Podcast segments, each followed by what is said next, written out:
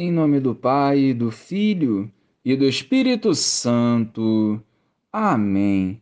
Bom dia, Jesus. Estamos sedentos do teu amor e da tua misericórdia. Purificai-nos neste dia para que possamos compreender e viver a tua santa vontade. Amém. Naquele tempo, disse Jesus aos seus discípulos: Pouco tempo ainda e já não me vereis.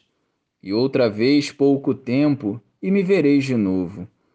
Alguns dos seus discípulos disseram então entre si: O que significa o que ele está nos dizendo? Pouco tempo e não me vereis.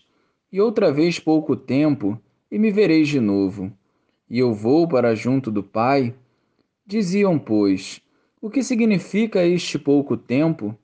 Não entendemos o que ele quer dizer. Jesus compreendeu que eles queriam interrogá-lo. Então lhes disse: Estás discutindo entre vós porque eu disse: Pouco tempo e já não me vereis. E outra vez pouco tempo e me vereis? Em verdade, em verdade vos digo: Vós chorareis e vos lamentareis, mas o mundo se alegrará. Vós ficareis tristes, mas a vossa tristeza se transformará em alegria.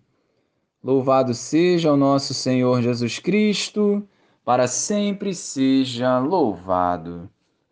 Em meio às dificuldades e tribulações, devemos pregar o Evangelho com os lábios e principalmente com a vida. A morte de Jesus significará aos discípulos ausência e tristeza, mas a sua morte é fecunda, pois dará lugar à alegria uma vez que será o princípio de uma nova vida, na presença do ressuscitado. Os discípulos não ficariam sozinhos nem abandonados. E nós, se vivermos a santidade conforme a vontade do Pai, assim como Jesus, acontecerá conosco. Para dar fruto, o grão da terra deve morrer. Após a tristeza, virá a alegria.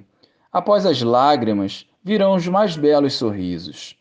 Em cada etapa da nossa vida, devemos seguir em comunhão com Jesus, ofertando os nossos dons e os nossos corações em favor de quem necessita. A grande alegria virá com a ressurreição, pois ela será completa e para sempre. Glória ao Pai, ao Filho e ao Espírito Santo, como era no princípio, agora e sempre. Amém.